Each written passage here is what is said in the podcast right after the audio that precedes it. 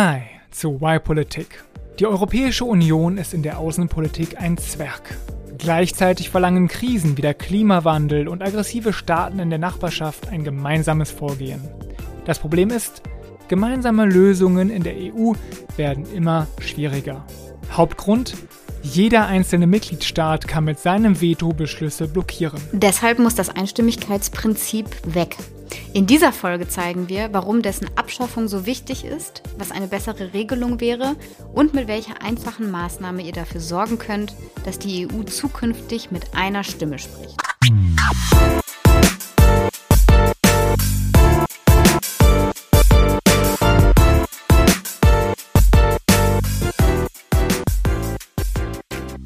Willkommen zu Folge 69 unseres Y-Politik-Podcasts.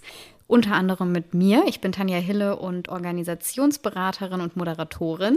Und mir, Vincent Venus. Ich bin Kommunikator an einem Think Tank in Berlin. Folge 69 und gleichzeitig unsere vorletzte Folge. Das wird jetzt wahrscheinlich einige überraschen. Wieso, weshalb, warum das die vorletzte Folge ist, erfahrt ihr in unserer letzten Folge, also die nächste, die Folge 70. Da machen wir nochmal ein großes Abschlussfest. Wir gehen nämlich in den Ruhestand oder in eine Pause und diese Pause vielleicht für immer. Wir haben uns noch nicht so ganz entschieden, aber wir klären dann alles auf jeden Fall in der nächsten Folge. In dieser Folge geht es erstmal so ab, wie ihr es gewohnt seid. Das heißt, wir stellen ein Problem vor und eine Lösung. In diesem Fall mache ich das. Tanja, und um loszulegen zu können, brauche ich die Frage aller Fragen. Was ist das Problem? Danke, dass du fragst. Das Problem ist, dass Europa nicht mit einer Stimme spricht. Das haben wir jetzt alle wahrscheinlich schon tausendmal gehört, die sich mit der Europäischen Union beschäftigen.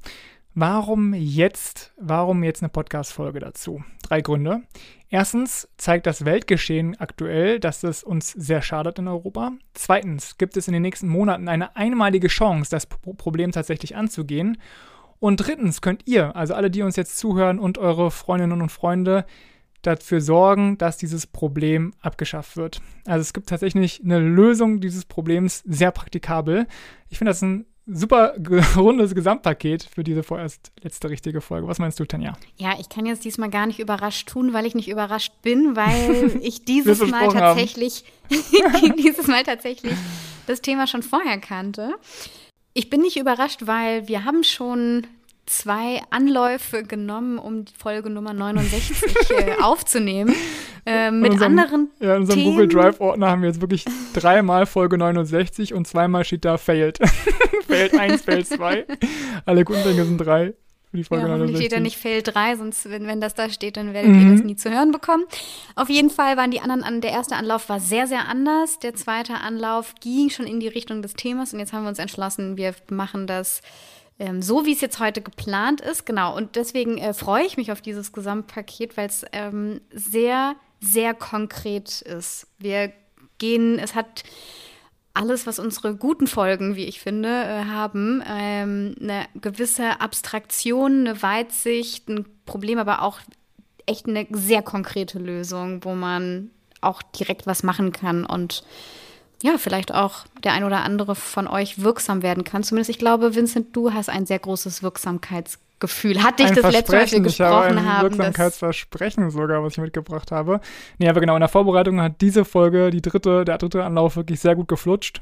Bevor wir aber gleich kommen dazu, was ihr machen könnt, natürlich erstmal nochmal die Frage, warum es denn so ist. Also warum spricht denn die Europäische Union nicht mit einer Stimme? Dafür gibt es mehrere Gründe. Also zum einen ist einfach so, es gibt wirklich unterschiedliche Einschätzungen zu Themen und deswegen ist ja auch okay, ne, dass man äh, nicht immer einer Meinung ist. Es ist auch so, dass die Strukturen nicht so sind, dass wir jetzt stark extern auftreten können. Es gibt zwar sowas wie ein Außenministerium, der Europäische Auswärtige Dienst, aber der ist längst nicht so stark wie ein richtiges Außenministerium. Und dann ist es so, dass es die Europäische Union hat kaum ausführende Behörden, die dann so Außenpolitik auch umsetzen könnten. Ne? Es gibt Frontex, die ja eher negativ bekannt sind, äh, weil sie sich gegen Flüchtlinge stark einwenden und da auch illegale Sachen machen. Ähm, es gibt auch kein richtiges EU-Militär und eben auch keine richtigen EU-Diplomatinnen und Diplomaten. Also eingeschränkt gibt es die nur. Der Hauptgrund ist aber vielleicht nochmal ein anderer, denn der liegt darin, wie entschieden wird, also wie Außenpolitik in der Europäischen Union entschieden wird. Wie oft, das haben wir ja ganz, das ist ein roter Faden durch unseren Podcast, ne, sind es also die Spielregeln, die eben das Ergebnis mitbestimmen. Denn es ist so, in der Außenpolitik müssen alle 27 Mitgliedstaaten im Rat der Europäischen Union den Beschlüssen zustimmen. Wenn nur ein einzelner Staat dagegen ist, dann passiert gar nichts. Und in der Praxis heißt das, ne, dass bei einer EU von 450 Millionen Einwohnern ein Staat wie Malta von mit einer Macht von 475.000 Menschen, also das sind weniger als in Bremen leben, 0,1 Prozent der Gesamtbevölkerung der EU-Bürger, die sind in der Lage, alles zu blockieren. Jetzt die Frage, klingt das irgendwie gut, klingt das fair? Ich finde nicht so. Nein, klingt nicht. Aber das ist nur in der Außenpolitik Nein. so, ja? Gut, das dass du, gut, dass du Weil fragst. das hier hat sich jetzt so angehört. Genau, das ist in der Außenpolitik so und ich wollte mich jetzt in dieser Folge auch vor allen Dingen auf Außenpolitik konzentrieren, weil da gibt es gerade sehr starke Anlässe, weswegen man sich mit Außenpolitik beschäftigen sollte. Aber es trifft nicht nur auf die Außenpolitik zu, sondern ähm, es geht auch bei EU-Finanzen ist es so, also wenn man den Haushalt beschließen will, braucht man die Zustimmung von allen Mitgliedstaaten. Könnt ihr euch vorstellen, da gibt es immer wieder Streit. Bei Besteuerungsfragen ist es so, auch beim Sozialschutz, also wenn es bessere ne, Sozial, ja, einen Sozialschutz für Bürgerinnen und Bürger geben soll. Und auch in Fragen von Bürgerrechten ist es so, dass alle Mitgliedstaaten zustimmen müssen. Was bleiben für Themen übrig, wo nicht alle mit zustimmen müssten? Naja, es sind ziemlich viele. Ähm, das heißt, alles, was in, im gewöhnlichen Gesetzgebungsverfahren abgehandelt werden kann. Und das sind jene Politikfelder, wo die Europäische Union auch die volle Kompetenz hat. Das klingt jetzt total politikwissenschaftlich, aber es ist einfach so. Was ne? heißt das? genau. Die EU hat zum Beispiel sehr viel zu, zu sagen in Wirtschaftsfragen. Ja, wenn es also äh, genau um, um die Wirtschaft geht oder wenn es um Verbraucherschutz geht, dann ähm, braucht man dieses Einstimmigkeitsprinzip nicht. Dann äh, ist auch das Europäische Union, hat, äh, das Europäische Parlament hat eine stärkere Position gegenüber den Mitgliedstaaten und so. Aber in der Außenpolitik, EU-Finanzen, Besteuerung, Sozialschutz, Bürgerrechte und auch ein paar anderen ist es so, Einstimmigkeitsprinzip, ein Staat kann alles blockieren. Und das ist auch öfter mal vorgekommen. Ich habe mal drei Beispiele rausgesucht von mindestens zwölf, die wir gefunden haben. Wer wir sind, das, äh, das bist nicht du, Tanja, das und, und ich, sondern das ist eine andere Gruppe. Wer genau, erzähle ich nachher noch. Ähm, mal drei Beispiele, ja. 2020 hat Zypern Sanktionen gegen die Regierung von Belarus verhindert, nachdem die belarussische Regierung ja die Wahlen gefälscht hätte. Ne? Und dann konnte die EU das eben nicht äh, kritisieren, weil Zypern dagegen ein Veto eingelegt hat. 2019 haben Irland und Schweden eine Digitalsteuer verhindert, die Facebook und Google zur Kasse gebeten hätte. Und Ungarn und Polen haben 2020 zum Beispiel sehr lange das nächste EU-Budget blockiert, um zu verhindern, dass ihr Rechtsstaat zukünftig stärker von der EU kontrolliert werden kann. Also drei Beispiele aus drei verschiedenen Politikfeldern, jedes Mal wirklich ein schlechtes Ergebnis, ein schlechter Deal für die gesamte Europäische Union. Und jetzt kann man irgendwie auf die EU schimpfen und so weiter, aber ich finde, das ist einfach ein Problem, was wirklich in dieser in diesem Regelwerk liegt. Weil wenn man sich jetzt mal die deutsche Situation anguckt, ne, wir sind ja eine, ein Bundesstaat, also eine Föderation, und hier hatten wir ja auch eine, gerade eine Krise, die Corona-Krise, und da war es so, dass ja äh, die Minister, Ministerpräsidentinnen und Ministerpräsidenten zusammengekommen sind in dieser Ministerpräsidentenkonferenz und dort sich über Corona, einheitliche Corona-Regeln einigen sollten. Und wie gut hat denn das geklappt?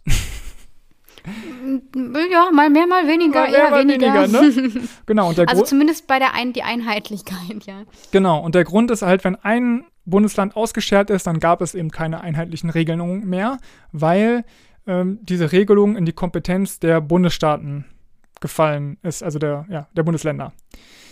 So, und so ist es im Grunde bei der Europäischen Union bei sehr, sehr vielen Fragen und deswegen gibt es eben auch keine guten, stringenten Lösungen.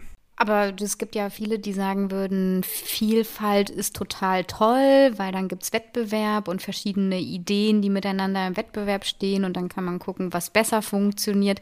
Ähm, vielleicht kannst du noch die Frage beantworten, warum Einheitlichkeit was Gutes ist.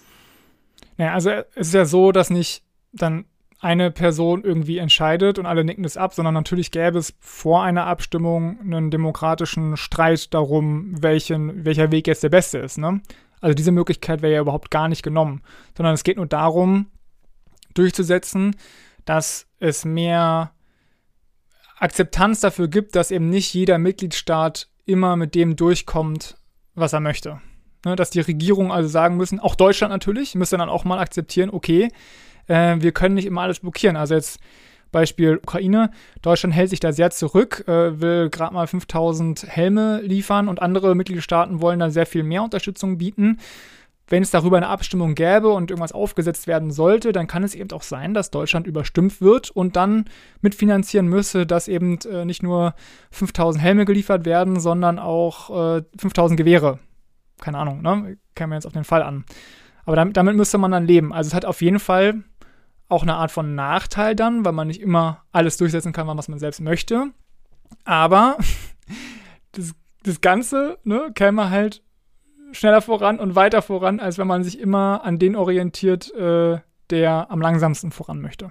Und ich fand die Beispiele äh, auch gut, die du gebracht hast, weil das ja vor allem auch Probleme waren, die gar nicht innerhalb von Landesgrenzen gelöst werden können oder wo man nicht sagen kann, naja, da kann ja jedes Land sich selbst, selbst entscheiden, wie Besteuerung von Digitalkonzernen Digitalität findet halt nicht in Ländern genau. statt, sondern grenzübergreifend oder auch das Thema Nachhaltigkeit, was macht man zum Umweltschutz? Ähm, da müssen wir, da haben wir auch, atmen wir dieselbe Luft, die nicht an Grenzen aufhört oder die Flüsse fließen durch mehrere ähm, Gebiete und ähm, da müssen, also dass wir viele Themen sehen oder auch die, die Sicherheit, ähm, wenn wir jetzt das äh, Thema Ukraine nehmen, die Sicherheit, das Thema Krieg und Frieden, dann sind das auch Länder- oder grenzüberschreitende äh, Themen. Und ähm, das würde ich gerne nochmal reinwerfen, dass vor allem bei diesen Themen es halt nicht mehr in Nationalstaaten sinnvoll lösbar ist und deswegen eine Stimme wichtig ist für die Europäische Union, wenn man die Europäische Union auch in der Welt sieht, wo dann die USA, aber auch China oder Indien oder Russland äh, die Player sind, die da einem gegenüberstehen. Ja. Ja, und man muss einfach sehen, dass die europäische, also die Europäer ja für Jahrhunderte das Weltgeschehen maßgeblich mitgestaltet haben und das auch aktuell immer noch tun. Aber der Trend ist auf jeden Fall so, dass wir relativ gesehen Macht verlieren zu anderen Kräften, was irgendwie in einer gewissen Weise ja auch okay ist. Wir haben jetzt ja auch nicht das Weltgeschehen gepachtet für uns. Aber man muss eben auch sehen, dass diese Kräfte, die jetzt ähm, am starken sind, nicht nur Indien als Demokratie, sondern es gibt eben auch China als Autokratie, die extrem in der Wirtschaftsleistung und auch in den Militärausgaben draufgelegt haben. Und ja, ich glaube, es wird immer wichtiger werden, dass die EU mit einer Stimme spricht, weil wir ansonsten wirklich das Nachsehen haben können, was unsere Lebensweise, unsere Werte und auch unsere Wirtschaftsinteressen natürlich angeht in der Zukunft. Ja, und die Lösung dafür ist ganz einfach, indem wir nämlich das Einstimmigkeitsprinzip komplett abschaffen. Wie können wir das Einstimmigkeitsprinzip abschaffen? wir müssen es ja irgendwie ersetzen. Ne? Wir können ja nicht sagen, okay. Ich wollte gerade sagen, das ist jetzt aber negativ jetzt, formuliert. Ich habe ich hab gerade noch in meinem Kopf darüber nachgedacht, ob, äh, ob man das so framen sollte. Ja, doch, doch, ja würd, doch, doch, doch. Okay. Ich würde sagen, wir schaffen es ab, aber natürlich ersetzen wir es auch mit was? Mit was Besserem, nämlich. Aber man hat gleich so das Gefühl, so, oh Gott, ich verliere was. Und nicht, man will ja was, wir wollen doch, dass die Leute was, das Gefühl haben, wir gewinnen alle daraus. Ja, ja. Ist, ja, ist ein guter Punkt. Vielleicht äh, kann man auch noch einen anderen, anderen Namen dafür finden. Aber ich finde jetzt, wenn man so, wenn wir gerade so in einer Analysephase sind, Okay. Dann äh, glaube ich, ist schon wichtig zu sagen, dass wir dieses Einstimmigkeit, Einstimmigkeitsprinzip abschaffen können. Ähm, und ersetzen sollten wir das durch die qualifizierte Mehrheit. Das ist nämlich ein anderes Wahlabstimmungsverfahren, was in der Europäischen Union auch schon lange etabliert ist und ich finde ein sehr faires ist. Was bedeutet die qualifizierte Mehrheit? Das bedeutet, dass 15 von, also mindestens 15 von 27 Mitgliedstaaten, gleich 55 Prozent, dafür sein müssen und diese müssen 65 Prozent mindestens der Gesamtbevölkerung repräsentieren. Ja, das heißt also, du hast einmal eine Mehrheit in den Staaten und eine Mehrheit in der Bevölkerung dahinter. Und warum finde ich, ist es eine faire, ein faires Abstimmungsverhalten? Weil es nämlich zum einen verhindert, verhindert, dass die großen Länder die kleinen Länder zu etwas zwingen können. Aber es verhindert auch, dass die kleinen Länder sich jetzt alle zusammentun und die großen Länder überstimmen. Ne? Weil die kleinen Länder sind mehr in der Anzahl, aber haben natürlich weniger an der Bevölkerung. Und die großen Länder sind weniger in der Anzahl, aber haben äh, mehr an der Gesamtbevölkerung. Und so gleicht sich das ganz gut aus. Also das heißt, Einstimmigkeitsprinzip raus, qualifiziertes Mehrheitsprinzip rein und die Sache ist geritzt. Es klingt natürlich jetzt total einfach, aber äh, der Haken ist wie immer bei der Einführung. Wie, wie kriegen wir das hin, ähm, das Einstimmigkeitsprinzip abzuschaffen? Und da gibt es erstmal eine schlechte Nachricht. Es wird nicht leicht. Denn um diese Veto-Macht, ja, um das Blockadeprivileg, das Einstimmigkeitsprinzip abzuschaffen, braucht man die Stimmen von allen. Das heißt also, es gibt ein Veto zur Abschaffung des Vetos. Ja. Das macht es nicht leicht, gerade wenn man dann so bockige Länder hat wie Ungarn und Polen, die eben sehr wohl wissen, dass dieses Recht ihnen die Möglichkeit gibt, auch viele Dinge, die nicht in ihrem Interesse sind, zu verhandeln, äh, zu verhindern, wie zum Beispiel ein stärkerer Rechtsstaatsmechanismus, der dann mal schaut, was sie dann da so treiben, ne, mit ihren Fake-Gerichten und, ähm, und so und, und der Übernahme der Medien in Ungarn. So. Aber es gibt auch gute Nachrichten, denn beispielsweise ist das größte Mitgliedsland in der Europäischen Union dafür, die neue Bundesregierung hat im Koalitionsvertrag die Abschaffung des Einstimmigkeitsprinzips gefordert und auch in einer Umwandlung des qualifizierten Mehrheitsrechts äh, dann ein, wollen sie einsetzen. Zumindest in der Außenpolitik tun sie das. Und auch im Europaparlament gibt es viele Unterstützung dafür. Beispielsweise hat der Fraktionschef der Konservativen, Manfred Weber, Weber, erst jüngst in einem Interview sich dafür ausgesprochen. Und ich wette, dass auch die äh, Grünen und die Sozialisten dafür sind. Was aber fehlt, ist so eine gesamteuropäische Dynamik. Ne? Also es ist ein Thema, was jetzt immer wieder aufkommt, aber es muss eben dafür gesorgt werden, dass die Abschaffung des Einstimmigkeitsprinzips also immer und immer wieder diskutiert wird. Weil, wenn klar wird, dass dieses Thema einigen wichtig ist, dann kommt es so in den Gesamtkochtopf äh, von, von Themen, ja. Und wenn wir demnächst mal wieder über eine Vertragsveränderung in der Europäischen Union nachdenken, dann ist das Thema halt vorhanden und wird damit dann zur Verhandlungsmasse und dann gibt es irgendeinen Deal und dann wird es umgesetzt. Also so ist ja immer in der Europäischen Union. das ist ne? aber einfach. ja, Themen werden halt immer, wenn wenn es irgendwelche größeren Reformen gibt, werden Themen immer miteinander verknüpft. Also irgendwie Kuhhandel kann man das auch nennen, wenn man es negativ ausdrücken will. Und ähm, das ist aber der Punkt. Also wirklich diese Abschaffung des Einstimmigkeitsprinzips muss muss auf die politische Agenda gebracht werden und muss gehalten werden für eine gewisse Zeit, damit es irgendeine Chance auf Umsetzung gibt. Und dafür gibt es jetzt eine einmalige Ge Gelegenheit, nämlich die Konferenz zur Zukunft Europas. Davon haben wir ja noch nie gehört. genau, das hatten wir in der früheren Folge, die wir auch in den Shownotes verlinken, haben wir da schon mal ganz ausführlich drüber gesprochen die wichtigsten Fakten nochmal ganz kurz, ja? Die tagt bis Ende Mai, also wirklich nicht mehr lange. Es ist ein einjähriger Prozess, um Ideen für Reformen der Europäischen Union zu sammeln. Alle können da mitmachen auf einer Online-Plattform. Dann gibt es noch ausgeloste Bürgerräte, die zu bestimmten Themen beraten. Es gibt dann ein Plenum mit 400 Delegierten, die über einen Abschlussbericht abstimmen. Und dieser Abschlussbericht muss dann von einem Vorstand von neun Personen äh, der muss angenommen werden und diese neun Personen repräsentieren die drei EU-Institutionen, also Europaparlament, Kommission und Rat. Und wenn das dann alles mal verabschiedet ist, dann werden die also, wird dieser Bericht den Institutionen vorgestellt und soll dann die Grundlage dafür sein, um eben über äh, strukturelle Reformen der Europäischen Union zu diskutieren. Und das Ganze soll jetzt schon bis Mai abgeschlossen werden, weil Emmanuel Macron, französischer Präsident, unbedingt die Ergebnisse dieser Konferenz noch vor der Präsidentschaftswahl haben möchte, die nämlich in, im Mai stattfinden werden in Frankreich.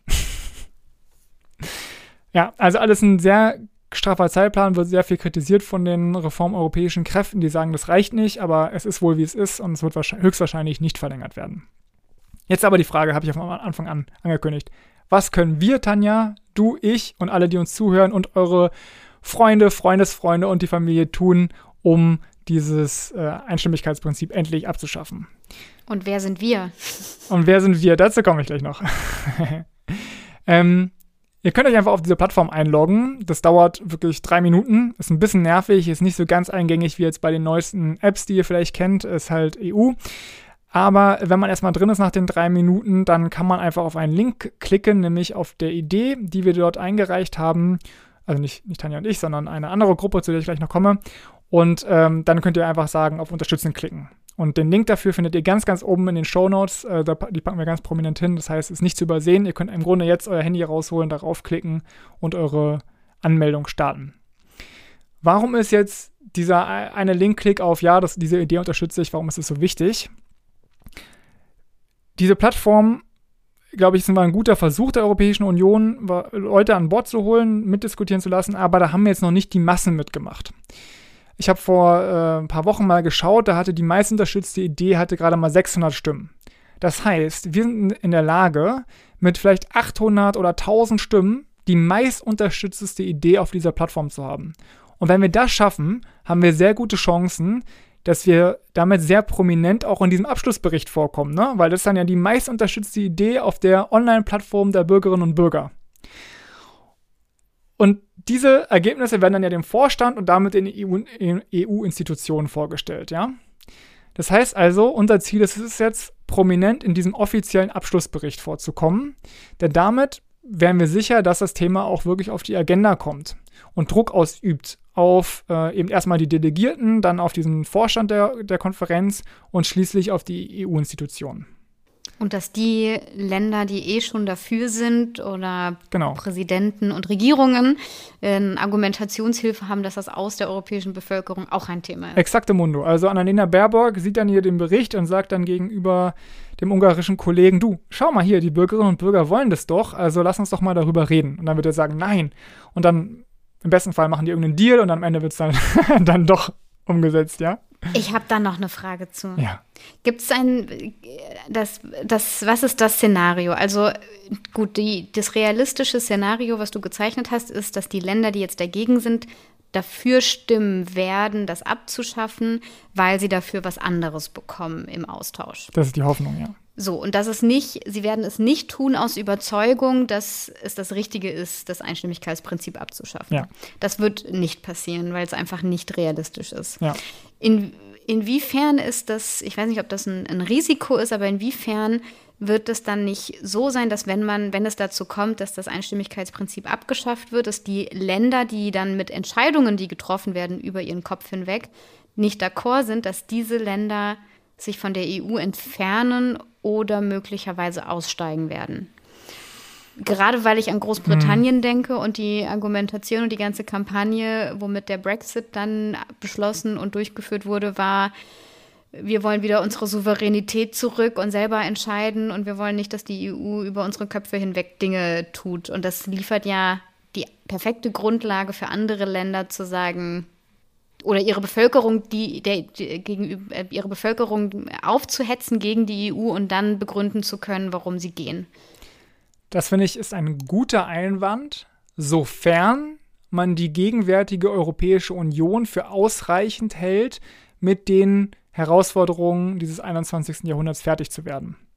Und man sagt, dass, also diese Europäische Union in dieser Form muss, um, muss bewahrt werden, unbedingt mit allen Ländern, die bislang dabei sind, weil ansonsten, also die Alternative wäre schlechter. Ja, dann finde ich, ist es ein richtiger Einwand und gibt ja auch, auch Pro-Europäer, die sagen, so ist es und wir dürfen da die nicht vergraulen.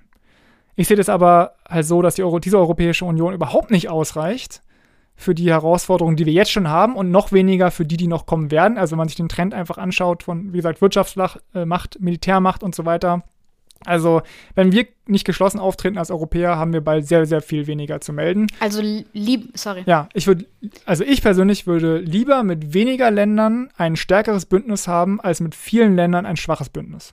So. Ja, ja? das ist auf dem Punkt. Und ein, ein stärkeres Bündnis mit ein paar wenigen Ländern und trotzdem ein europäisches, schwaches Bündnis im Großen, dass man so hier zwei Geschwindigkeiten fährt genau. mit unterschiedlichen Ländern und Partnern. Das wäre aber auch eine schlechtere Option, als das Einstimmigkeitsverfahren abzuschaffen. Oder man würde dann in Austritt, möglicherweise Austrittsverhandlungen gucken, bleiben die noch im, der im Wirtschaftsraum, im europäischen oder im Schengen-Raum und dass das dann schon die, also dass eigentlich dieses äh, Abschaffen des Vetos dazu führt, dass es am Ende ein Kerneuropa bleibt und die anderen in verschiedenen Verhältnissen. Ja, also äh, in der äh, Folge 69 äh, gescheitert 2 hatte ich einen großen äh, große Argumentation gemacht, warum ich finde, dass eigentlich Deutschland und Frankreich ausreichen würden, erstmal als Kern. Argument war, äh, wir haben da, hätten mit den zwei Ländern, also wenn es wirklich ein Staat wäre, das drittgrößte Bruttoinlandsprodukt der Welt und das drittgrößte Militärbudget der Welt, einfach mal so als zwei Beispiele, wie stark Deutschland und Frankreich dann wären gemeinsam. Ähm, und ich, denke, mit den beiden Ländern kann man starten. Es sollten so viele Leute mitmachen, also so viele Länder mitmachen wie möglich, aber eben nur zu der Bedingung, dass wir wirklich mal vorankommen und äh, einen demokratischen Bundesstaat kriegen, der auch was bewirken kann in der Welt. Und der mit dem Problem, ne, es geht ja nicht nur um Außenpolitik, jetzt hart irgendwie gegenüber Russland, China oder so, sondern, weiß nicht, es geht ja auch um Klimawandel und so, ja. Also es gibt so viele Probleme, die, die anstehen. Da brauchen wir mehr transnationale Lösungen, wie es immer schön heißt.